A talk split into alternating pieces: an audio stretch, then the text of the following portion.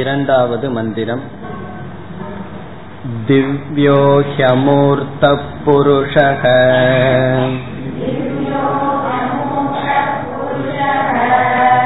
स बाह्याभ्यन्तरो ह्यजः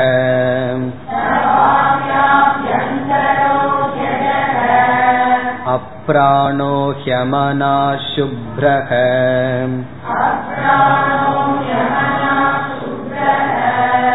शुभ्रः ह्यक्षरात् परतः परः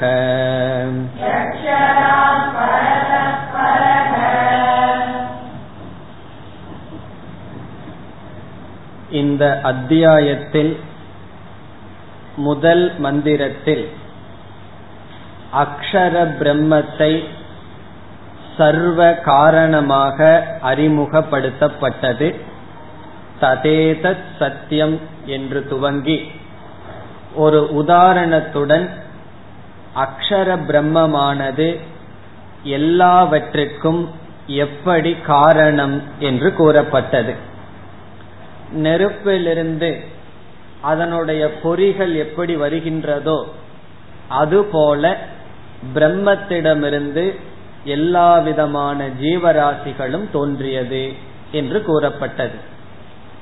அப்பொழுது நாம் பார்த்தோம் ஒன்று விதவிதமான காரியமாக மாற வேண்டும் என்றால் அது நாம ரூபத்தோடு சேர வேண்டும். களிமண்ணானது விதவிதமான பானையாக காட்சியளிக்க வேண்டும் என்றால் அந்த காரணத்துடன் நாம ரூபத்தை சேர்க்க வேண்டும். அப்பொழுதுதான் அது விதவிதமாக தோன்றும்.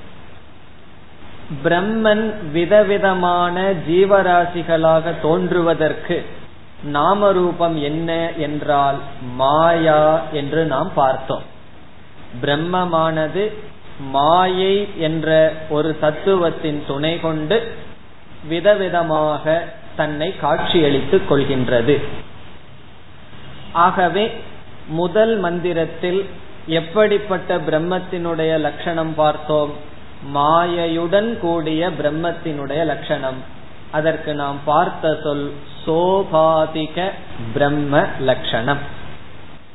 பிறகு இரண்டாவது மந்திரத்தில் திவ்யக அமூர்த்தக புருஷக என்ற சொற்களில் எப்படிப்பட்ட பிரம்மத்தினுடைய லட்சணம் வருகின்றது என்றால் அந்த பிரம்மத்தை மாயையை நீக்கி அந்த பிரம்மத்தை பார்த்தால் அந்த பிரம்மத்தினுடைய லட்சணம். திவ்யக ஆத்மஸ்வரூபக உருவமற்றது அமூர்த்தக பாஹ்ய அபியந்தரக வெளியிலும் உள்ளேயும் இருப்பவர் அஜக என்ற சொல்லிலிருந்து ஸ்தூல சரீரம் இல்லாதவர் அப்ராண அமனாகா சூக்ம சரீரம் அந்த பிரம்மத்திடம் இல்லை. சுப்ரக காரண சரீரமும் அந்த பிரம்மத்துக்கு இல்லை. இந்த மந்திரமானது ஆரம்பத்தில் அவ்வளவு பொருள் இருப்பதாக தெரியாது. காரணம் என்னவென்றால் இந்த நிஷேதத்தை உபனிஷத் கடைசியில் மீண்டும் செய்யும். மீண்டும் பார்த்ததற்கு பிறகு இதே கருத்தை உபனிஷத் விளக்கும் பொழுது இந்த மந்திரம் நமக்கு நன்கு புரியும். இப்பொழுது எப்படி புரிந்து கொள்கின்றோம்? அந்த பிரம்ம நிர்குணம். எதிலும் சம்பந்தப்படாதது. அவ்வளவு இப்பொழுது நாம் புரிந்து கொண்டால் போதும். இனி இறுதியாக அக்ஷராத் பரத பரக. இங்கு அக்ஷராத் என்ற சொல் மாயையை குறிக்கின்றது என்று பார்த்தோம். மேலான மாயையை காட்டிலும் மேலானது. அதுதான் இதனுடைய பொருள். கடைசியில் இருக்கிற பரக என்பது பிரம்மத்தை குறிக்கின்றது. இந்த பிரம்மமானது பரக. எதை காட்டிலும் பரதக அக்ஷராத் மேலான மாயையை காட்டிலும் இது மேலானது. மாயை ஏன் மேலானது? இந்த மாயையிலிருந்து இந்த பிரபஞ்சம் வந்துள்ளது. இந்த பிரபஞ்சத்தை காட்டிலும் மாயை மேலானது. அதை காட்டிலும் மேலானது பிரம்ம. இந்த இடத்தில் ஒரு விசாரத்தை சென்ற வகுப்பில் ஆரம்பித்தோம். என்ன விசாரம்? மாயைக்கும் பிரம்மத்திற்கும் என்ன சம்பந்தம்? மாயைக்கும் பிரம்மத்திற்கும் எப்படிப்பட்ட சம்பந்தம் இருக்க முடியும்? இரண்டு விதமான பாசிபிலிட்டியை பார்த்து முடியாதுன்னு சொன்னோம். மாயை பிரம்மத்திலிருந்து வேறாக இருக்க முடியுமா? அது ஒரு சந்தர்ப்பம். அப்படி மாயை இருக்கலாம். அதை நாம் முடியாது என்று பார்த்தோம். எப்படி? மாயை பிரம்மத்தை காட்டிலும் வேறாக இருந்தால் இரண்டாவது பொருள் இருக்கின்றது என்ற காரணத்தினால் பிரம்மன் அனந்தமாக ஆக முடியாது. அத்வைதம் பிரம்மத்துக்கு வராது. சரி மாயையை பிரம்மத்திடமிருந்து வேறாக வைத்தால் தானே பிரம்மத்திற்கு பூர்ணத்துவம் சென்றுவிடும். இந்த பிரம்மத்தினுடைய அங்கமாக வைத்து விட்டால் என்ன என்றால் இந்த மாயையை பிரம்மத்தினுடைய ஒரு அவயவம் ஒரு உறுப்பாக கொண்டால் அதுவும் பிரம்மத்துக்கு நாசம்தான் வரும். நம்முடைய உறுப்புக்கு நாசம் வரும் பொழுது நமக்கு நாசம் வருவது போல் பிரம்மமும் விகாரத்தை உடையதாகும். சாஸ்திரமோ பிரம்மத்தை நிர்விகாரம் என்று கூறுகிறது. ஆகவே மாயைக்கும் பிரம்மத்திற்கும் உள்ள சம்பந்தம் மாயை தனியாகவோ பிரம்மத்தினுடைய அங்கமாகவோ இருக்காது. பிறகு என்ன என்ற கேள்வியுடன் சென்ற வகுப்பில் முடித்தோம். பிறகு மாயைக்கும் பிரம்மத்திற்கும் என்ன லட்சணம்? என்ன சம்பந்தம் என்றால் அதற்கு பதில் இப்பொழுது நாம் சாஸ்திரத்தில் எப்படிப்பட்ட சம்பந்தத்தை மாயைக்கும் பிரம்மத்திற்கும் கொடுக்கின்றோம் என்றால் மாயையானது பிரம்மத்தை சார்ந்து இருக்கின்றது. அதுதான் மாயைக்கும் பிரம்மத்துக்கும் உள்ள சம்பந்தம். மாயை பிரம்மத்தோடு எப்படி இருக்கின்றது? பிரம்மத்தை சார்ந்து எது இருக்கின்றதோ அது மாயை. அதுதான் பிரம்மத்திற்கும் மாயைக்கும் உள்ள சம்பந்தம். பிரம்மனை சார்ந்து இருப்பது என்றால் என்ன? நாம் உதாரணம் பார்த்தால் நமக்கு புரிந்துவிடும். நாம் சூரிய வெளிச்சத்தில் செல்லும் பொழுது நம்முடைய நிழலானது பூமியில் விழுகின்றது. அந்த நிழலுக்கும் எனக்கும் என்ன சம்பந்தம்? அந்த நிழல் என்னை காட்டிலும் தனியாக கிடையாது. அப்படி இருந்திருந்தால் நிழல் கிழக்கே போகலாம் நாம் மேற்கே போகலாம். என்னுடைய அங்கம் என்று சொல்லலாமா? என்னுடைய அங்கம் என்று சொன்னால் நிழல் மீது ஒருவன் காரை ஓட்டி சென்றால் அது என் மீது ஓட்டி செல்வதாகும். நிழலினால் நான் பாதிக்கப்படுவதும் இல்லை ஆகவே நிழலுக்கும் எனக்கும் என்ன சம்பந்தம்? என்னை சார்ந்து இருக்கின்ற சம்பந்தம். ஆகவே இனி ஒரு புதிய சம்பந்தம் ஒன்று இருக்கின்றது. என்னை சார்ந்து ஒரு பொருள் இருந்தால் நான் சுதந்திரமாக இருப்பவன். என்னை சார்ந்து இருக்கின்ற ஒரு பொருள். இதை தான் சாஸ்திரத்தில் சத்திய மித்யா சம்பந்தம் என்று சொல்கிறார்கள். சத்திய மித்யா சம்பந்தம். சத்திய மித்யா சம்பந்தம் என்றால் ஒன்று சுதந்திரமாக இருக்கின்றது இனி ஒன்றும் இருக்கின்றது. சுதந்திரமாக இல்லை மற்றொன்றை சார்ந்து இருக்கின்றது. ஆகவே எந்த இரண்டு தத்துவம் ஒன்று சுதந்திரமாக இருந்து இனி ஒன்று சார்ந்து இருக்கின்றதோ அந்த இரண்டுக்கும் உள்ள உறவு சத்திய மித்யா சம்பந்தக. இதை எப்படி என்று நாம் இப்பொழுது புரிந்து கொள்வோம். எது சுதந்திரமாக இருக்குமோ அது சத்தியம். சத்தியத்துக்கு ஒரு லட்சணம் எது சுதந்திரமாக இருக்குமோ அது சத்தியம். மித்யா என்ற சொல்லுக்கு லட்சணம் எது சார்ந்து இருக்குமோ அது மித்யா. எது சுதந்திரம் தது சத்தியம். எது பரதந்திரம் தது மித்யா. சார்ந்து இருத்தல் என்பதற்கு சமஸ்கிருதத்தில் பரதந்திரம் என்று சொல்லப்படுகிறது. ஸ்வதந்திரம் என்றால் அது சுயமாக இருக்கின்றது. அதனுடைய இருப்புக்கு மற்ற மற்ற ஒன்றினுடைய துணையும் வேண்டாம். பரதந்திரம் என்றால் அதனுடைய இருப்புக்கு வேறு ஒரு பொருளினுடைய துணை தேவை. ஆகவே சத்தியம் என்ற சொல்லுக்கு லட்சணம் எது சுதந்திரமாக இருக்குமோ அது சத்தியம். மித்யா என்றால் எது பரதந்திரமாக இருக்குமோ அது மித்யா. நாம மித்தியா என்ற சொல்லை எது இல்லையோ அது மித்தியா என்று சொன்னாலும் தவறில்லை. அதை காட்டிலும் எது சார்ந்து இருக்கின்றதோ அது மித்தியா இறுதியில அது இல்லைன்னு தான் முடிவுக்கு வர போகின்றோம் எப்படி? நான் இந்த சரீரம் சுதந்திரமாக இருக்கின்றது. எதனுடைய அடிப்படையில்? நிழலினுடைய அடிப்படையில். இப்பொழுது இரண்டு பொருள்கள் இருப்பதாக நாம் பேசுகின்றோம். நான் இருக்கின்றேன் என்னுடைய நிழல் இருக்கின்றது. அனுபவத்தில் இரண்டு பொருள்கள் இருக்கின்றது. இந்த நிழலுக்கும் எனக்கும் என்ன சம்பந்தம்? நான் சுதந்திரமாக இருப்பவன் என்னை சார்ந்து இருப்பது நிழல். இப்பொழுது இரண்டு சொற்களை நாம் கூறினாலும் உண்மையில் எவ்வளவு பொருள் இருக்கின்றது? உண்மையில் எது இருக்கின்றது? சுதந்திரமாக இருப்பதுதான் இருக்கின்றது. என்னை சார்ந்து இருக்கின்றது. இருக்கின்றது என்று நாம் கூறினாலும் அது இருப்பது போல் தோன்றுகிறது அவ்வளவுதான். நாம் வேறொரு உதாரணத்துக்கு வருவோம். வேதாந்தம்னு சொன்னா கயிறு பாம்பு அல்லது களிமண் பானை. இப்ப கயிறு பாம்புக்கு போவோம். கயிறு இருக்கின்றது அதன் மீது நாம் பாம்பை பார்க்கின்றோம். இதில் கயிறானது சுதந்திரமாக இருக்கின்றது. இந்த பாம்பானது சுதந்திரமாக இருக்கின்றதா அல்லது கயிற்றை சார்ந்து இருக்கின்றதா? அது கயிற்றை சார்ந்து இருக்கின்றது. ஆகவே கயிற்றை சார்ந்து இருப்பதனால் அதற்கு அது மித்தியா. சுதந்திரமாக இருப்பதனால் கயிறானது சத்தியம். அதே போல கடல் அலைகள் நீர். நீர் சுதந்திரமாக இருக்கின்றது. அலைகள் நீரை சார்ந்து இருக்கின்றது.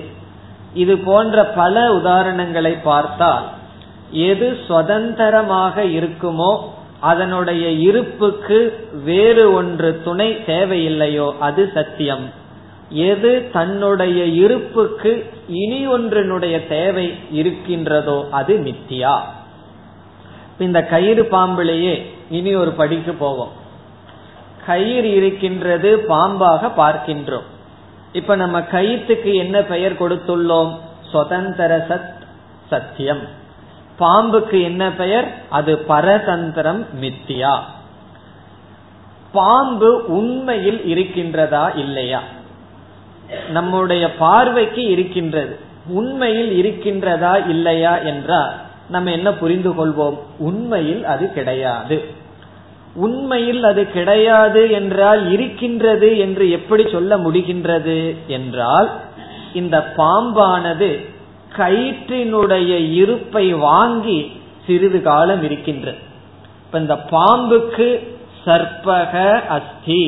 பாம்பானது இருக்கின்றது என்று சொல்லும் பொழுது அந்த இருத்தல் கயிற்றை சேர்ந்தது. அந்த பாம்பு என்பது மித்யா அந்த இருத்தல் என்பது போகாது. முதல்ல ஒரு பொருளை பார்த்து பாம்பு இருக்கிறதுன்னு சொல்றோம். ஞானம் வந்ததுக்கு அப்புறம் என்ன சொல்றோம்? கயிறு இருக்கின்றதுன்னு சொல்றோம். இப்ப இரண்டாவது வாக்கியத்துல இருத்தல் என்பதும் முதல் வாக்கியத்துல இருத்தல் என்பதும் பொதுவாகவே இருந்து வருகின்றது. அந்த இருத்தல் எங்கும் செல்லவில்லை. அது பாம்பாக இருந்தது இப்பொழுது கயிறாக மாறியது. அதே போல இந்த பிரபஞ்சம் துவைதம் இருக்கின்றதுன்னு சொல்லிட்டு இருப்போம். ஞானம் வந்ததுக்கு அப்புறம் பிரம்மன் இருக்கின்றது ஆத்மா இருக்கின்றது என்று கூறுவோம். ஆகவே ஒன்று சார்ந்து இருத்தல் என்றால் அது உண்மையிலேயே கிடையாது. சுதந்திரமான பொருளிடமிருந்து இருப்பை வாங்கி அதற்கென்று ஒன்று இருப்பது போல் காட்சியளிக்கின்றது. அதுதான் மாயைக்கும் பிரம்மத்துக்கும் உள்ள சம்பந்தம். அப்ப மாயை இருக்கின்றது என்றால் என்ன பொருள்? மாயை பிரம்மத்தினுடைய சத்தை வாங்கிக் கொண்டு இருப்பது போல் இருக்கின்றது. உண்மையில் மாயை கிடையாது. ஆகவே பரக ஆகவே இந்த அக்ஷரமானது பரம் மாயையை காட்டிலும் மேலானது. சுதந்திர சத்தாவான் அல்லது சுதந்திர சத் அக்ஷரம். இந்த சுதந்திரமான சத்தையுடையது அக்ஷர பிரம்ம. சென்ற மந்திரத்தில் உபாதியுடன் அல்லது மாயையுடன் கூடிய பிரம்மத்திற்கு லட்சணத்தை பார்த்தோம். இந்த மந்திரத்தில் மாயையை நீக்கிய பிரம்மத்தினுடைய லட்சணம் பார்க்கப்பட்டது. இனி நாம் அடுத்த மந்திரத்துக்கு செல்வோம். மூன்றாவது மந்திரம். एतस्माज्जायते प्राणः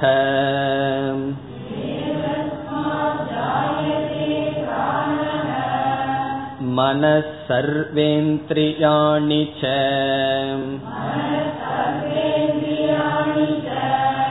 खं वायुर्ज्योतिरापः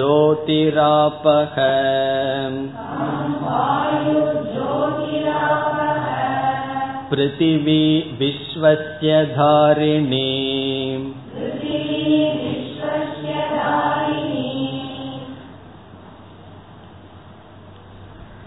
முதல் இரண்டு மந்திரத்தில் பிரம்மத்தினுடைய தத்துவத்தை இரண்டு விதமாக அறிமுகப்படுத்தியதற்கு பிறகு இந்த மூன்றாவது மந்திரத்திலிருந்து ஒன்பதாவது மந்திரம் வரை சிருஷ்டியை பற்றிய விளக்கம் வருகின்றது.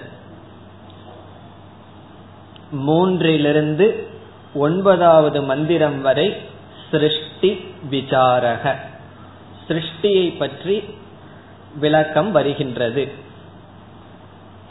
சிருஷ்டி என்றால் என்ன? படைப்பு. இந்த உலகம் எப்படி பிரம்மத்திடமிருந்து தோன்றுகின்றது என்ற விளக்கமெல்லாம் வருகின்றது.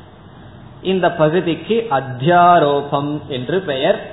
உபனிஷத்தானது இந்த உலகத்தை பிரம்மத்திடம் ஏற்று வைத்து எப்படி உற்பத்தி ஆகின்றது என்னென்ன பொருள்களெல்லாம் உற்பத்தி ஆயின என்ற விளக்கத்தை கொடுக்கின்றது. சிருஷ்டி தோன்றுகிறது என்று சொல்வதிலிருந்து எப்படிப்பட்ட பிரம்மத்திடமிருந்து சிருஷ்டியானது வருகின்றது?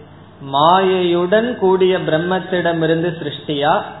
மாயை இல்லாத பிரம்மத்திடமிருந்து சிருஷ்டியா? மாயையுடன் கூடிய பிரம்மத்திடமிருந்து சிருஷ்டியானது தோன்றுகிறது. ஆகவே முதல் மந்திரத்தில் சுருக்கமாக சொல்லப்பட்டது இங்கு விளக்கப்படுகின்றது. இந்த இரண்டாவது முண்டகத்தில் முதல் கண்டத்தில் முதல் மந்திரம் ததேதத் சத்தியம் யதா சுதீப்தாத் பாவகாத்னு ஆரம்பிக்கப்பட்டது. அந்த மந்திரத்தினுடைய விளக்கம் தான் மூன்றிலிருந்து ஒன்பது வரை. பிறகு இந்த அத்தியாயத்தினுடைய கடைசி மந்திரம் மீண்டும் இந்த இரண்டாவது மந்திரம் விளக்கப்படும். இந்த சிருஷ்டி எல்லாம் நிராகரிக்கப்படும். நிராகரிக்கப்பட்டு பரபிரம்ம மீண்டும் விளக்கப்படும். இப்பொழுது நாம் சிருஷ்டியினுடைய விசாரத்திற்குள் செல்ல வேண்டும். சிருஷ்டியினுடைய விசாரத்திற்குள் செல்ல வேண்டும் என்றால் தத்துவ போதமோ அல்லது வேதாந்தத்திற்கு நாம் பார்த்த முகவுரையான சில கருத்தோ ஞாபகம் இருந்தால் நன்கு எப்படி சிருஷ்டியானது தோன்றுகிறது? தத்துவ போதம் முதலிய நூல்களில் நாம் எப்படி படித்துள்ளோம்? சிருஷ்டி திடீர் என்று எல்லாமே தோன்றுகிறதா? அல்லது படிப்படியாக தோன்றுகிறதா என்றால் சிருஷ்டி எப்பொழுதுமே கிரமமாக தோன்றுகிறது படிப்படியாக தோன்றுகிறது. நாம் நான்கு விதமான படியை இப்பொழுது பார்ப்போம். இந்த படைப்பானது நாம் பார்த்து அனுபவிக்கின்ற இந்த பிரபஞ்சம் நான்கு படிகளில் தோன்றுகிறது. முதல் படி சூக்ம பூத சிருஷ்டிகி. முதல் தோன்றுவது சூக்ம பூத சிருஷ்டிகி. பூதம் என்றால் என்ன? பஞ்சபூதம். சூக்மமான ஐந்து பூதங்கள் முதலில் தோன்றுகிறது. அதுதான் முதல் முதல் சிருஷ்டி. இப்ப சிருஷ்டிக்கு முன்னாடி இருக்கின்ற நிலை என்ன? சிருஷ்டிக்கு முன்னாடி இருக்கின்ற நிலை பிரம்மன் மாயையோடு இருக்கார். இதே உபனிஷத்துல இந்த பூதங்கள் தோன்றுவதற்கு முன்னாடி ஒரு நிலை அந்த மாயையோட ரெடியா இருக்கிறதே ஒரு நிலையா சொல்லப்பட்டது அன்னம்ங்கிற வார்த்தையில. இப்ப முதல்ல பிரம்மனும் மாயையும் இருக்கின்றது. அந்த பிரம்மனும் மாயையும் சிருஷ்டிக்கு தயாராக இருக்கின்றது. ஆகவே காரண நிலையில் இந்த பிரபஞ்சமானது மாயா ரூபமாக இருக்கின்றது. முதல் முதல் அந்த மாயையிலிருந்து என்ன வெளிப்படுகிறது என்றால் ஐந்து விதமான பஞ்ச சூக்மமான பூதங்கள். இப்ப பஞ்சபூதங்கள் நமக்கு என்னன்னு தெரியும்? ஆகாஷக வாயுகு அக்னிகி ஜலம் பிருத்திவி. இந்த ஐந்து பூதங்களை நம்ம அனுபவிச்சுட்டு இருக்கோம் இவைகள் தோன்றவில்லை. இவைகளுக்கு காரணமான ஐந்து பூதங்கள் தோன்றியது தோன்றியது.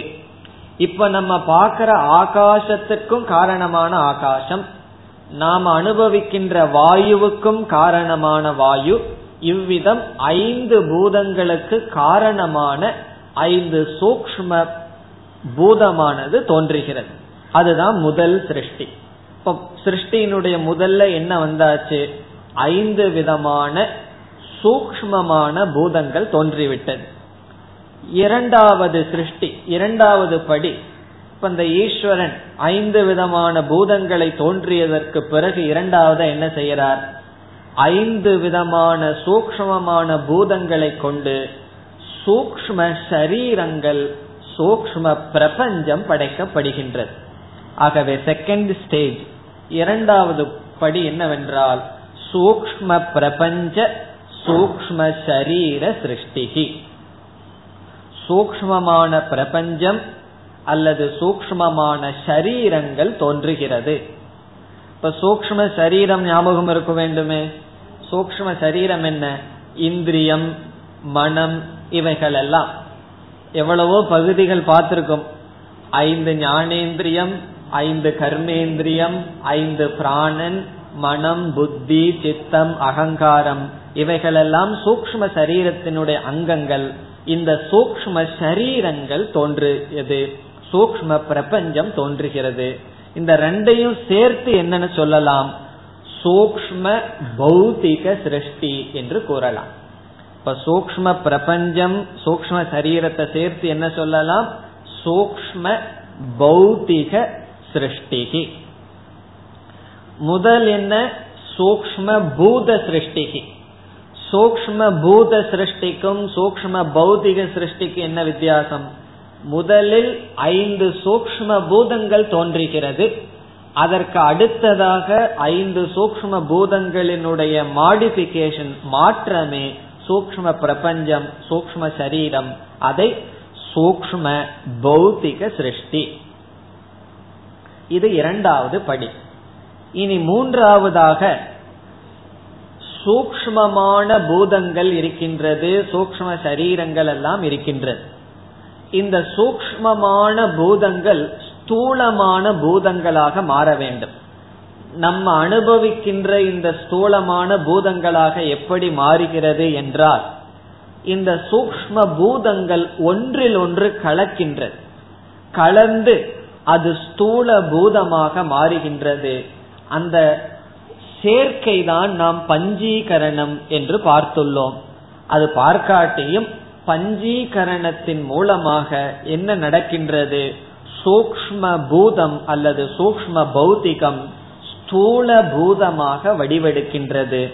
ஆகவே மூன்றாவது படி ஸ்தூல பூத சிருஷ்டிகி. ஸ்தூல பூத சிருஷ்டிகி. இப்ப ஸ்தூல பூத சிருஷ்டி என்றால் என்ன? நாம் அனுபவிக்கின்ற இந்த பஞ்சபூதங்கள். இந்த இடத்துல ஸ்தூல பூதம் என்றால் ஸ்தூல பஞ்சபூதம் என்று பொருள். ஸ்தூலமான பஞ்சபூதங்கள் தோன்றுகிறது. இப்ப முதல் நிலை என்ன? சூக்ம பூதம் பிறகு சூக்ம பௌத்திகம் பௌத்திகம் என்றால் சரீரம் பிரபஞ்சம். அது சூக்மமானது மூன்றாவது நாம் அனுபவிக்கின்ற ஸ்தூல பூதங்கள் தோன்றிவிட்டது. பிறகு இறுதியாக நான்காவதாக ஸ்தூல பிரபஞ்ச ஸ்தூல சரீர சிருஷ்டி. இந்த ஸ்தூல பிரபஞ்சம் பதினாலு லோகங்கள்னு சொல்றோம். பிறகு நம்முடைய விதவிதமான சரீரங்கள். இதை நாம் சேர்த்து ஸ்தூல பௌத்திக சிருஷ்டி என்று கூறலாம். ஸ்தூல பௌத்திக சிருஷ்டி என்பது நான்காவது படி. இப்ப நான்கு படிகள் என்ன? முதல் சூக்ம பூத சிருஷ்டிகி இரண்டாவது சூக்ம பௌத்திக சிருஷ்டிகி. சூக்ம பௌத்திக சிருஷ்டி என்பது சூக்ம சரீரம் சூக்ம பிரபஞ்சத்தை குறிக்கின்றது. மூன்றாவது ஸ்தூல பூத சிருஷ்டி. ஐந்து பஞ்சபூதங்கள் நாம் அனுபவிப்பது. நான்காவது ஸ்தூல பௌத்திக சிருஷ்டி. ஸ்தூல பௌத்திக சிருஷ்டி என்றால் நாம் அனுபவிக்கின்ற லோகங்கள் நம்முடைய சரீரங்கள். இவைகள் தோன்றியது. இதைத்தான் உபனிஷத்தானது இதற்கு பிறகு கூறுகின்றது. இப்பொழுது மூன்றாவது மந்திரத்திற்குள் செல்வோம்.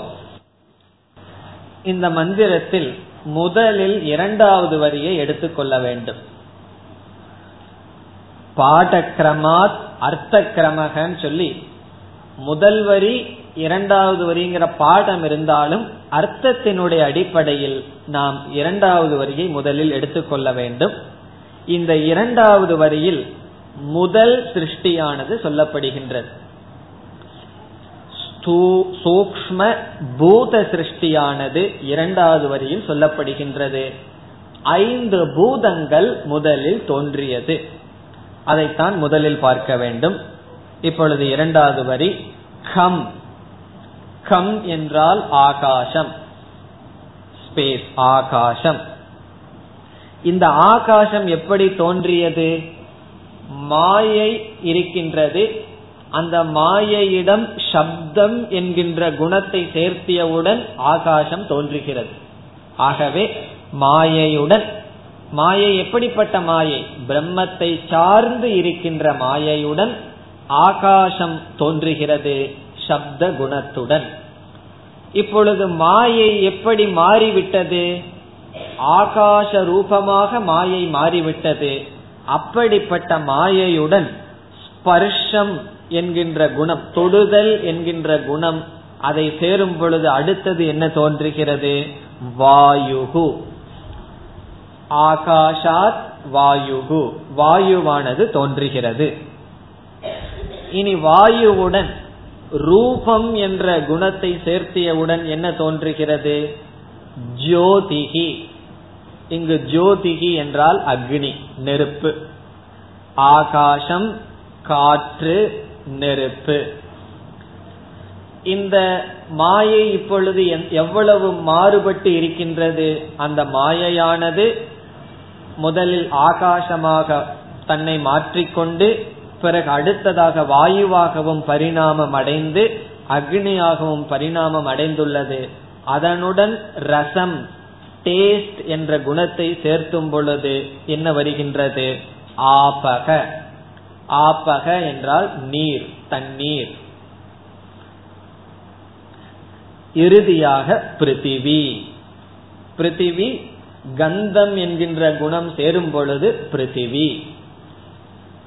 இந்த ஐந்து பூதம் இங்கு சொல்லப்படுகின்றது. ஆகாசம் வாயு ஜோதிகி ஆபக பிருத்திவி. இங்கு சொல்லப்படுகின்ற இந்த ஐந்தும் சூக்மமான பூதங்கள். அதை தான் நம்ம இங்க ஞாபகம் வைத்துக் கொள்ள வேண்டும். ஐந்து பூதம்னு நம்ம இதை படிச்ச உடனே நம்ம பார்க்கிற பூதம் தோன்றியதாக எடுத்துக்கொள்ள கூடாது ஏன்னா சிருஷ்டியினுடைய படியை நம்ம பார்த்திருக்கோம் சூக்ம பூதம் ஸ்தூல பூதம். ஆகவே இந்த ஐந்தும் சூக்மமான பூதங்கள். இந்த பிருத்திவிங்கிற சொல்லுக்கு ஒரு அடைமொழி விஸ்வசிய தாரிணி. விஸ்வசிய என்றால் பிரபஞ்சத்தினுடைய தாரிணி என்றால் தாங்குவது. என்ன பூமி தானே நம்மை அனைத்தையும் தாங்குகின்றது. இந்த பூமி இதே பூமி தான் பஞ்சீகரணத்திற்கு பிறகு நாம் அனுபவிக்கின்ற பூமியாக வரும். இந்த பூமி ஜீவராசிகளை தாங்குகின்றது. ஆகவே விஸ்வசிய என்றால் இந்த உலகத்தில் உள்ள ஜீவராசிகளை தாரிணி என்றால் சப்போர்ட் தாங்குகின்றது. அது வந்து பிருத்திவிக்கு அடைமொழி. விஸ்வசிய தாரிணி பிருத்திவி பிறகு முதல் வரிக்கு போகணும். ஏ தஸ்மாத் ஜாயதே. ஏ தஸ்மாத் என்றால் முதல் மந்திரத்தில் சொல்லப்பட்ட மாயையுடன் கூடிய அக்ஷரத்திடமிருந்து ஜாயதே தோன்றுகிறது. தோன்றியது தோன்றியுள்ளது. இப்ப ஏ தஸ்மாத் என்றால் இதனிடமிருந்து. இதனிடமிருந்து என்றால் முதல் மந்திரத்தில் சொல்லப்பட்ட மாயையுடன் கூடிய அக்ஷர பிரம்மத்திடமிருந்து ஜாயதே தோன்றியது. இப்ப இரண்டாவது வரியில் முதல் ஸ்டேஜ் முதல் படியான சிருஷ்டி சொல்லப்பட்டது. இனி அடுத்த ஸ்டேஜா என்ன பார்த்தோம்? சூக்ம பௌத்திக சிருஷ்டின்னு பார்த்தோம்.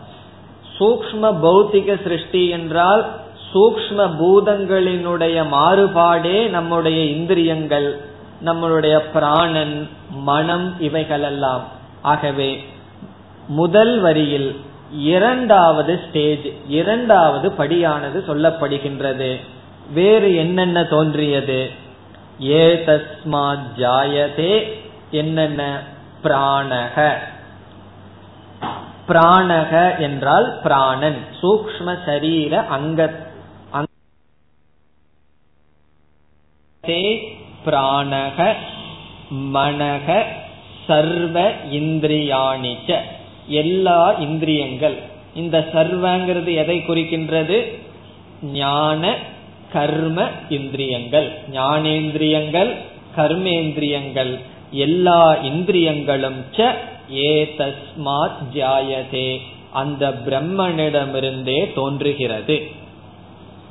இப்ப இரண்டாவது வரியில் முதல் படியான சிருஷ்டி சொல்லப்பட்டு முதல் வரியில் இரண்டாவது படியான சிருஷ்டியானது கூறப்பட்டுள்ளது. நாலு ஸ்டேஜில் இரண்டு ஸ்டேஜ் இங்கு சொல்லப்பட்டு விட்டது இனி அடுத்த மந்திரம் நான்காவது மந்திரம் अग्निर्मूर्धा चक्षुषी चन्द्रसूर्यौ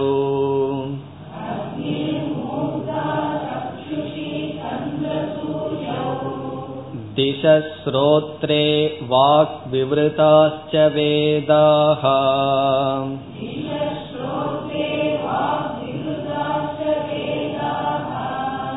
वायुः प्राणो हृदयम्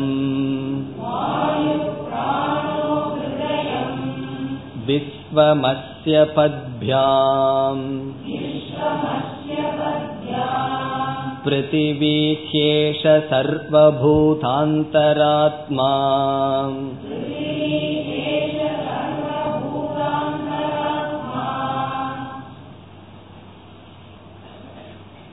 மூன்றாவது படியான சிருஷ்டி என்ன ஸ்தூலமான பஞ்சபூதங்கள் சூக்மமான பூதங்களிலிருந்து ஸ்தூலமான பூதம் எப்படி மாறியது என்றால் சூக்மமாக இருக்கும் பொழுது ஐந்து பூதங்களும் தனித்தனியாக அததனுடைய தன்மையில் இருக்கின்றது. ஆகாசம் ஆகாசமாகவே இருக்கின்றது. வாயு வாயுவாகவே இருக்கின்றது. இவைகள் ஒன்றோடு ஒன்று ஒரு விதமான சதவீதத்தில் சேரும் பொழுது அதைத்தான் பஞ்சீகரணம் என்று சொல்கின்றோம். சேரும் பொழுது ஸ்தூலமான பூதமாக மாறுகின்றது. அந்த மூன்றாவது படியானது உபனிஷத்தில் கூறப்படவில்லை. அது விடப்பட்டு விட்டது. நாம் புரிந்து கொள்ள வேண்டும். பிறகு இந்த நான்காவது மந்திரத்தில் நான்காவது சிருஷ்டி நான்காவது படியானது சொல்லப்படுகின்றது. ஆகவே மூன்றாவது படி நாம் புரிந்து கொள்ள வேண்டும். பஞ்சீகரணத்தின் மூலமாக ஐந்து விதமான பூதங்கள் தோன்றிவிட்டன. இனி நான்காவது படியாக என்ன பார்த்தோம்? ஷரீரம் பிரபஞ்சம் அந்த பூதங்களிலிருந்து தோன்றுகிறது. இப்ப ஐந்து பூதங்களை படைத்து விட்டார். அந்த பூதங்களை அப்படியே வைத்திருந்தால் என்ன பலன்? அதை நம்முடைய சரீரமாக மாற்ற வேண்டும் இந்த பிரபஞ்சமாக மாற்ற வேண்டும். ஆகவே ஷரீரத்தினுடைய சிருஷ்டியானது வருகின்றது. ஒரு ஜீவனுக்கு நம்முடைய ஸ்தூல சரீரம் எப்படி இருக்கின்றது? தலை கை கால்கள் கண்கள் காது இவைகள் பொருந்தியது நம்முடைய ஸ்தூல சரீரம். அதே போல ஈஸ்வரனுக்கு ஒரு சரீரம் இருக்கின்றது என்று வைத்துக் கொள்வோம் இப்ப நமக்கு ஒரு உடல் இருக்கின்றது என்றால் அந்த உடல் இவ்வளவு வெயிட் இவ்வளவு ஹைட் இதெல்லாம் நம்ம சொல்றோம். அதே போல இறைவனுக்கு ஒரு ஸ்தூல சரீரம் இருக்கின்றது என்றால் பகவானுடைய ஸ்தூல சரீரம் என்ன? இங்கு உபனிஷத் சொல்கின்றது இறைவனுடைய ஸ்தூல சரீரம் இந்த பிரபஞ்சம். இந்த அகில பிரபஞ்சமுமே பகவானுடைய ஸ்தூல சரீரம். இங்கு உபனிஷத் என்ற இந்த நாலாவது படிய நேரடியா சொல்லல. உபனிஷத் தன்னுடைய விதத்தில் ஆனால் மிக அழகாக கூறுகின்றது. நான்காவது சிருஷ்டியை எப்படி கூறுகின்றது என்றால் இந்த ஈஸ்வரனுடைய ஸ்தூல சரீரம் இந்த பிரபஞ்சம். இப்ப பகவான நான் பார்க்கணும்னா என்ன செய்யணும்? இப்ப நம்முடைய ஒருத்தருடைய ஸ்தூல சரீரத்தை பார்க்கணும்னா என்ன செய்யணும்? கண்ணை திறந்து அவர்களை பார்த்தால் அவர்களுடைய ஸ்தூல சரீரம் தெரிகின்றது. பகவானுடைய ஸ்தூல சரீரத்தை பார்க்க வேண்டும் என்றால் இந்த பிரபஞ்சத்தை பார்த்தால் அது பகவானுடைய ஸ்தூல சரீரம். இப்ப பகவானை தான் பார்த்துட்டு பகவானை நாம் தேடிக்கொண்டிருக்கின்றோம்.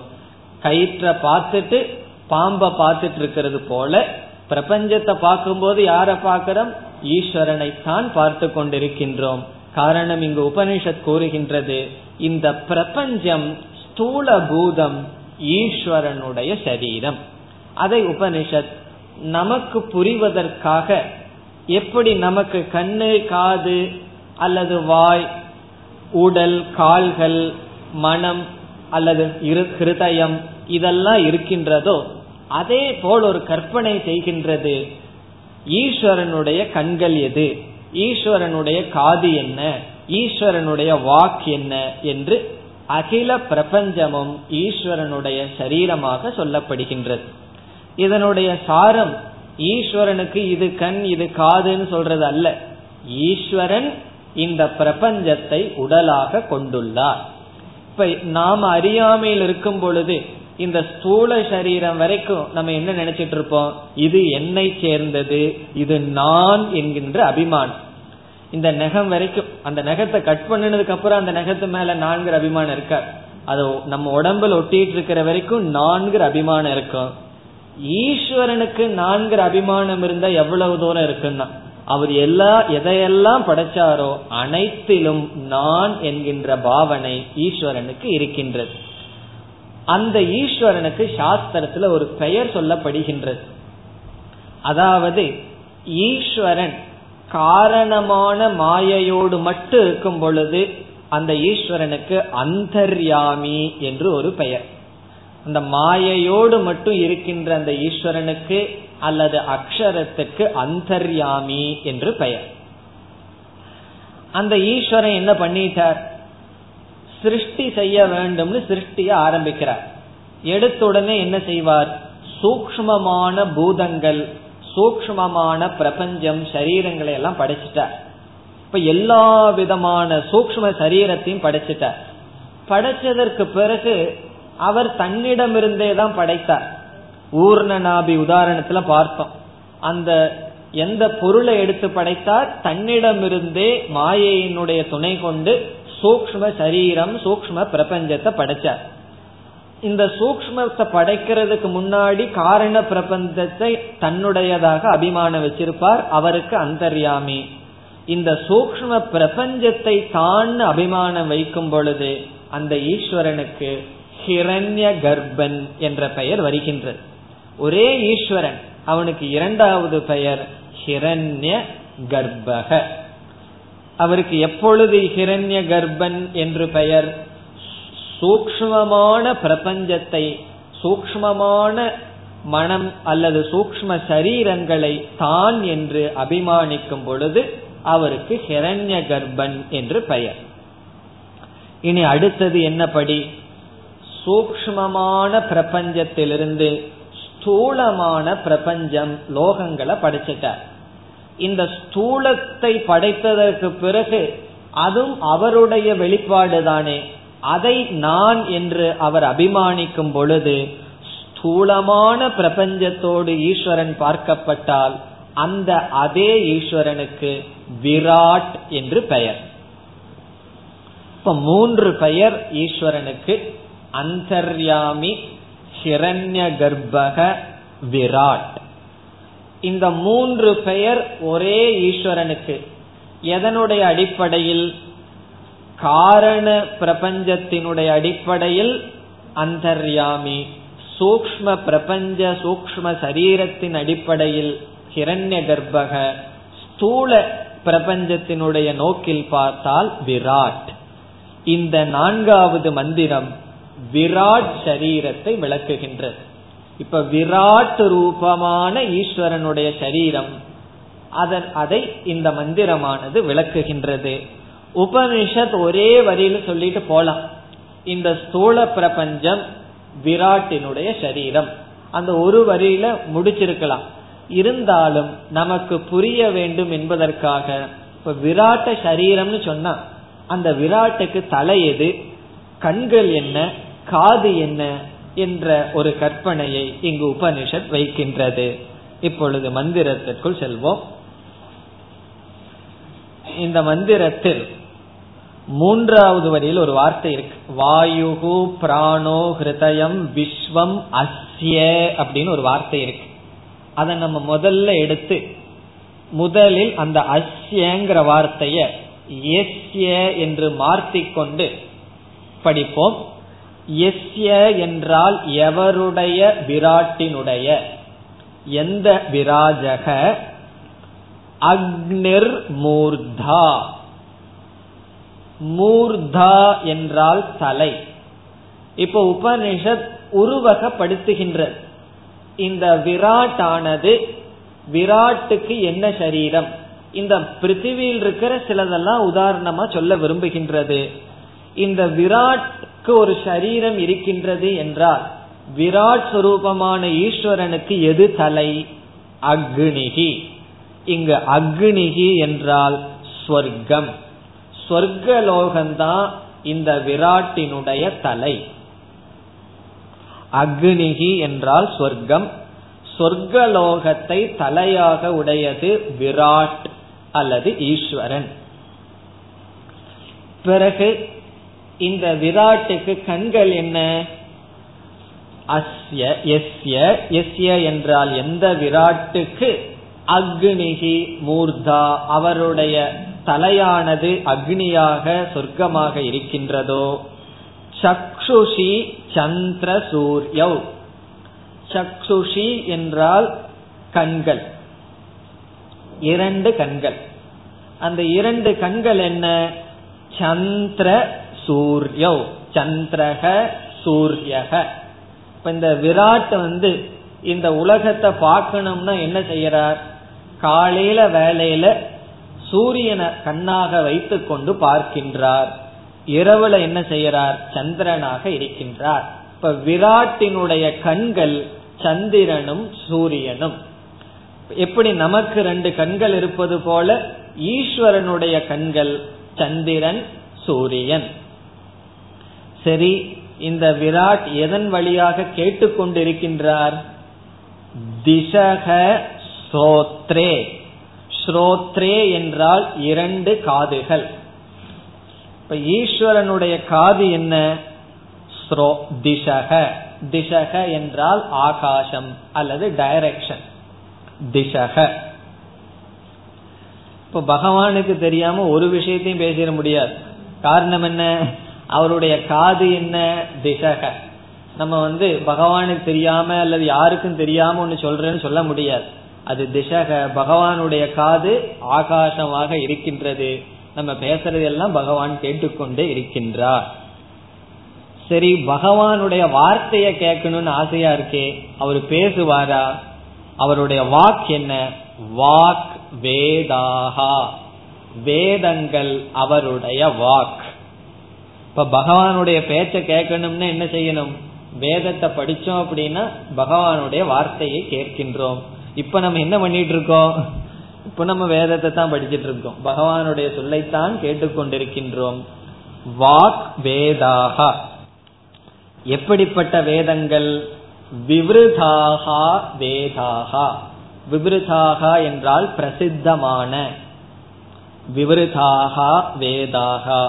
பிரசித்தமான நான்கு வேதங்கள் பகவானுடைய வாக். இப்ப பகவான் வந்து பேசுகின்றார் எதன் வழியாக? வேதத்தின் மூலமாக. இப்ப வேதத்தை நம்புறதுங்கிறதும் பகவானை நம்புவதும் ஒன்று. இதெல்லாம் நமக்கு ஸ்ரத்த வரணும் சாஸ்திரத்துல. இடத்துல வேதம்னு சொன்னா ஏதோ வேதம் நினைக்க கூடாது நம்ம படிச்சிட்டு இருக்கிற உபனிஷத் வேதம். ஆகவே இந்த உபனிஷத்தில் ஸ்ரத்தை நமக்கு வர வேண்டும். பிறகு நம்ம மூச்சு விட்டுட்டு இருக்கிறோமே. அப்படி பகவானுக்கு என்ன பிராணன்னா வாயுகு பிராணக. இங்க வாயு ஓடிட்டு இருக்கே அது பகவானுடைய பிராணன். வாயுகு பிராணக. பகவானுக்கு திடீர்னு ஏதாவது ஆஸ்மா ட்ரபிள் வந்து பிரீத்திங் ட்ரபிள் வரும்போது தான் அது சைக்ளோனா வருது. கொஞ்சம் ஃபோர்ஸா வரும். இப்போ வாயுகு பிராணக. சில சமயம் கொஞ்சம் மெதுவா பிரீத் பண்ணுவார் அது தென்றலா இருக்கும். சில சமயம் கொஞ்சம் வீசிங்கோட பண்ணாருன்னு சொன்னா அது எல்லாத்தையும் அழித்து விடும். வாயுகு பிராணக.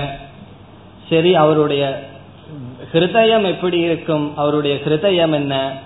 விஸ்வம் ஹிருதயம். விஸ்வம்னா அகில பிரபஞ்சம். என்னென்னலாம் நீதி இருக்கோ அதெல்லாம் அவருடைய ஹிருதயம். விஸ்வம் ஹிருதயம்.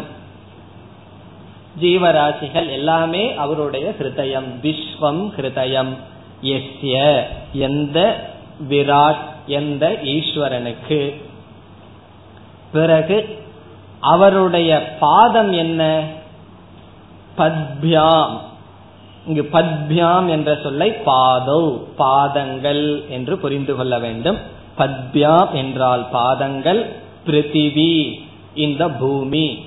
இப்ப பகவானுடைய பாதம் இந்த பூமி.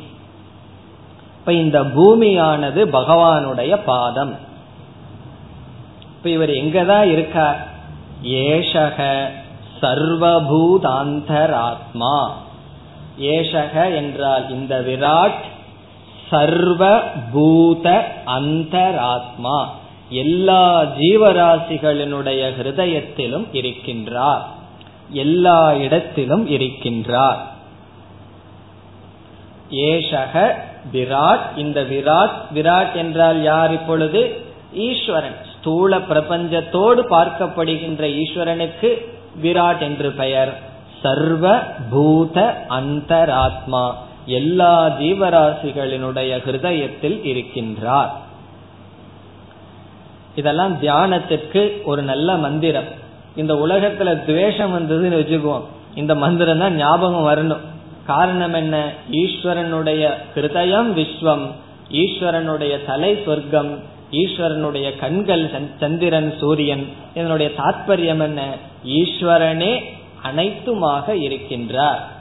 உபனிஷத்துல இந்த மாதிரி ஒன்று இரண்டு மந்திரத்தில் சொல்லப்படுவதைத்தான் பகவான் கீதையில் எடுத்து என்ன செய்கிறார் அது நல்லா நமக்கு புரிய வேண்டும் என்று ஓரிரு அத்தியாயங்களையே செலவிடுகின்றார். இந்த ஒரு மந்திரத்தினுடைய விளக்கம்தான் கீதையினுடைய பத்து பதினொன்று. இந்த இரண்டு அத்தியாயம் இந்த ஒரு மந்திரத்தை தான் விளக்குகின்றது. அந்த பத்தாவது அத்தியாயத்தில எல்லாம் பகவான் என்ன சொல்றார்? நானேதான் அனைத்துமாக இருக்கின்றேன் நானே தான் அனைத்துமாக இருக்கின்றேன்னு சொல்லிட்டே வருவார். அதுதான் இங்கு உபனிஷத்தில். சர்வாத்ம பாவமாக ஈஸ்வரனுடைய சரீரம் இந்த பிரபஞ்சம் என்று சொல்லப்படுகின்றது இத்துடன் சிருஷ்டியினுடைய கிரமம் முடிவடைந்தாலும் இதற்கு பிறகு வருகின்ற மந்திரத்திலும் உபனிஷத் என்னென்னெல்லாம் தோன்றியது என்று விளக்குகின்றது அடுத்த மந்திரம் तस्मादग्निः समिधो यस्य सूर्यः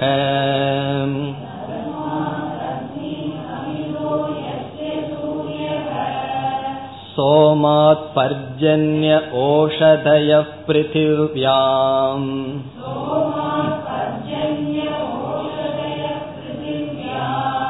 पुमान् रेतः सिञ्चति योषितायाम्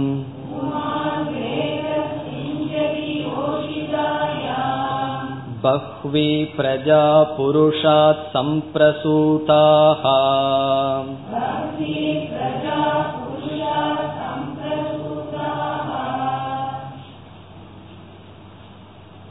இந்த மந்திரங்களில் எல்லாம் எவைகளெல்லாம் தோன்றியது என்று உபனிஷத் விளக்குகின்றது. எல்லாமே சிருஷ்டி பிரகரணம் தான் உண்மையில் சென்ற மந்திரத்துடன் சிருஷ்டிகள் அனைத்தும் கூற கூறிவிட்டதாக ஆகிறது. இருந்தாலும் உபனிஷத் இவைகளெல்லாம் தோன்றியது. எப்படி சில படைப்புகள் வந்தது என்று விளக்குகின்றது இந்த ஐந்தாவது மந்திரத்தில் ஜீவனுடைய சரீரம் எப்படி தோன்றுகிறது என்று விளக்கப்படுகின்றது. ஜீவ ஷரீர சிருஷ்டிகி. ஜீவ சரீரம் தோன்றிவிட்டது என்று சொல்லப்பட்டு விட்டது. எப்படி எப்படி ஜீவ சரீரம் தோன்றுகிறது? ஒரு பிரளயம் முடிந்து ஒரு படைப்பு வரும்பொழுது ஜீவன் படைக்கப்படுகின்றான் என்று நாம் சொல்கின்றோம். ஜீவன் படைக்கப்படுகின்றான் என்றால் ஜீவனுடைய காரண சரீரமோ சூக்ம சரீரமோ படைக்கப்படுவதில்லை. சூக்ம சரீரம் காரண சரீரத்தில் ஒடுங்கி இருக்கின்றது. பிறகு ஜீவன் படைக்கப்படுகின்றான் என்றால் ஜீவனுடைய சரீரம் ஸ்தூல சரீரம் தோன்றுகிறது என்றுதான் பொருள். இப்போ ஒருவருடைய வீட்டில் ஒருவர் ஜீவன் பிறந்துள்ளான் என்றால் என்ன பொருள்? பெற்றோர்கள் அந்த ஜீவனுக்கு காரண சரீரத்தையோ சூக்ம சரீரத்தையோ கொடுப்பதில்லை. ஸ்தூல சரீரத்தை கொடுக்கின்றார்கள். ஆகவே ஜீவனுடைய பிறப்பு என்றால் ஜீவன் எடுக்கின்ற ஸ்தூல சரீரம். ஜீவன் இறந்து விடுகின்றான் என்றால் என்ன பொருள்? அவனுடைய மனமோ அல்லது காரண சரீரமோ இறப்பதில்லை. அவனுடைய ஸ்தூல சரீரத்தினுடைய மரணம். இப்ப இந்த மந்திரத்தில் ஒரு ஜீவன் எப்படி சரீரத்தை எடுக்கின்றான்? ஒருவன் எப்படி பிறக்கின்றான்? இறந்த ஒரு ஜீவன் குறிப்பாக ஒரு மனிதன். ஒருவன் மனித சரீரத்தை எப்படி எடுக்கின்றான்? ஒருவன் இறந்து விட்டான். பிரளயத்துக்கு போக வேண்டாம். இந்த ஜென்மா முடிந்து ஒருவன் இறந்து விட்டான். அந்த இறந்த ஜீவன் அடுத்த ஜென்மத்தில் மனித சரீரத்தில் பிறக்கின்றான். அவன் எப்படி பிறக்கின்றான்? இறந்ததற்கு பிறகு அவன் மீண்டும் ஒரு சரீரத்தை தாயிடமிருந்து இந்த உலகத்திற்குள் வருவதற்கு முன் என்னென்ன படியில் அவன் செல்கின்றான் என்ற கருத்தானது சொல்லப்படுகின்றது. இந்த கருத்து வேறு ஒரு உபனிஷத்தில் விளக்கமாக சொல்லப்பட்டுள்ளது. அந்த பகுதிக்கு பஞ்சாக்னி வித்யா என்று பெயர். பஞ்ச அக்னி வித்யா. பஞ்சாக்னி வித்யா. அந்த பஞ்சாக்னி வித்யா இந்த மந்திரத்தில் சொல்லப்படுகின்றது. பஞ்சாக்னி வித்யா என்றால் என்ன? அக்னி என்றால் இந்த இடத்தில் ஸ்தானம் படிகள். அக்னி என்றால் ஸ்தானம். பஞ்ச அக்னி என்றால் ஜீவனானவன் சூக்ம சரீரத்தையுடைய ஜீவனானவன் மீண்டும் ஒரு ஸ்தூல சரீரம் எடுப்பதற்கு முன் ஐந்து விதமான சரீரத்தை எடுத்து வருகின்றான். ஐந்து விதமான இடத்தில் சென்று வருகின்றான். அதற்கு பஞ்சாக்னி வித்யா அந்த ஐந்து இடங்கள் என்னென்ன என்று இங்கு சொல்லப்படுகின்றது. அந்த அஞ்சு இடத்துல போய் இந்த ஸ்தூல சரீரத்துக்கு வருகின்றான். இப்ப முதலில் ஒரு ஜீவனானவன் இறந்து விட்டான். நம்முடைய ஸ்தூல சரீரத்தை என்ன செய்வார்கள்? மீறினா ரெண்டு நாள் அவ்வளவுதான் வச்சிருப்பார்கள் வீட்டில் அதுவே கஷ்டப்பட்டு வச்சிருக்க வேண்டியது இருக்கு. இந்த சரீரமானது எரிக்கப்படுகின்றது அல்லது மண்ணோடு மண் ஆக்கப்படுகின்றது. அவன் இறந்ததற்கு பிறகு அந்த ஜீவன் சூக்ம சரீரத்தை உடைய ஜீவனுக்கு ஒரு இடத்திலிருந்து இனி ஒரு இடத்துக்கு போகணுமே. ஆகவே ஒரு ஜல சரீரம் என்ற ஒரு சரீரம் கிடைக்கின்றதாம். இதெல்லாம் நீங்க எங்க பாத்தீங்கன்னு கேட்க கூடாது நீங்களும் பார்க்க முடியாது நானும் பார்க்க முடியாது. பார்க்கணும்னா இறந்துதான் பார்க்கணும். சாஸ்திரத்துல சொல்லியிருக்கு. அவ்வளவுதான். அதனாலதான் வேதக விவருதா வாக். பகவானுடைய வாக் அவ்வளவுதான். சயின்ஸ்னாலையும் கண்டுபிடிக்க முடியாது. இந்த ஜீவனுக்கு ஜலசரீரம் என்று ஒரு சரீரம் வருகின்றது அதனுடைய துணை கொண்டு முதலில் இந்த ஜீவனானவன் சொர்க்கலோகத்துக்கு செல்கின்றான். ஆகவே முதலில் ஜீவனுக்கு கிடைக்கின்ற சரீரம் சொர்க்கலோகத்தில் இருக்கின்ற சரீரம் ஜல சரீரம். சொர்க்கலோகத்துல சென்று இங்க செஞ்சதற்கு பாப புண்ணியத்திற்கு தகுந்தாற்போல் அவன் புண்ணியத்துக்கு தகுந்தாற்போல் என சொர்க்கம்னு சொல்லிட்டமே அவன் புண்ணியத்திற்கு தகுந்தாற்போல் அவன் சுகத்தை அனுபவிக்கின்றான். அப்ப முதலில் ஜீவன் எங்கு செல்கின்றான்? சொர்க்கலோகத்துக்கு செல்கின்றான். அது முதல் சரீரம். பிறகு சொர்க்க லோகத்துல எவ்வளவு நாள் அனுபவித்துக் கொண்டிருப்பான்? புண்ணியம் தேடுற வரைக்கும். புண்ணியம் தீர்ந்தவுடன் என்ன ஆகும்னா அது நமக்கு தெரியாது. புண்ணியம் தீருதா இல்லையான்னு சொல்லி. ஏன்னா தீர ஆரம்பிக்கும் போதே அங்க சோகப்பட ஆரம்பிச்சிருவோம். அந்த சோகம் நமக்கு வரக்கூடாதுன்னு சொல்லி அது தெரியாமையே வைத்திருப்பார்கள். புண்ணியம் தீர்ந்த மறுகணமே அந்த சொர்க்கத்திலிருந்து அந்த ஜீவன் இப்ப நம்ம குறிப்பா மனித சரீரம் எடுக்கிற அளவுக்கு அவனுடைய கர்ம வினை இருக்கின்றது என்று வைத்துக் கொள்வோம். அந்த ஜீவன் என்ன செய்வானா? இரண்டாவதான சரீரம் மேகம் அல்லது விருஷ்டி. மேகமாக அவன் வருவான். அந்த மேகத்துக்குள்ள வந்துடுறானா ஜீவன். விருஷ்டி சரீரம். மேகத்துல வந்து மழையாக கலந்து வருகின்றான் இந்த பூமிக்கு. அப்ப அந்த ஜீவன் நேரடியா வர்றதில்லையா? மழை காலத்துலதான் மழையோட சேர்ந்து வர்றான். அதனாலதான் சொல்லுவார்கள் மழை பெய்ந்த உடனே புல்லெல்லாம் அதிகமா அதிகமா தோன்றுகிறது. என்ன புதிய புதிய ஜீவர்கள் எல்லாம் தோன்றுகிறார்கள். இப்ப இரண்டாவது சரீரம் என்ன? விருஷ்டி சரீரம் அல்லது மலை மலையாக மேகமாக வருகின்றான். இந்த மேகமாக வந்ததற்கு பிறகு அவன் விருஷ்டி மலை. அந்த மழை என்னாகின்றது? மழை பெய்து மரம் செடி கொடிகளுக்குள் அந்த நீரானது செல்கின்றது. இந்த ஜீவனுடைய மூன்றாவது ஸ்தானம் ஓஷதி சரீரம் ஓஷதி என்றால் மரம் செடி கொடிகள். அதற்குள் இந்த ஜீவன் சென்று விடுகின்றானா? மூன்றாவது காய்கறிகளுக்குள்ள எல்லாம் சென்று விடுகின்றான் அந்த ஜீவன். பிறகு நான்காவதாக ஆண் சரீரத்திற்குள் அவன் செல்கின்றான். மூன்றாவது ஓஷதி சரீரம். நான்காவது ரேத சரீரம். ரேதஸ் என்றால் ஆண் சரீரம். ஆணினுடைய பீஜ சக்தி உற்பத்தி செய்யும் சக்தி. அவனுக்கு கர்ம வினைக்கு தகுந்தால் போல் அந்த ஓஷதியை உணவாக உட்கொள்ளும் பொழுது அந்த ஜீவன் ஆணுக்குள் இருப்பான். பிறகு ஐந்தாவதாக ஸ்திரீ சரீரம்.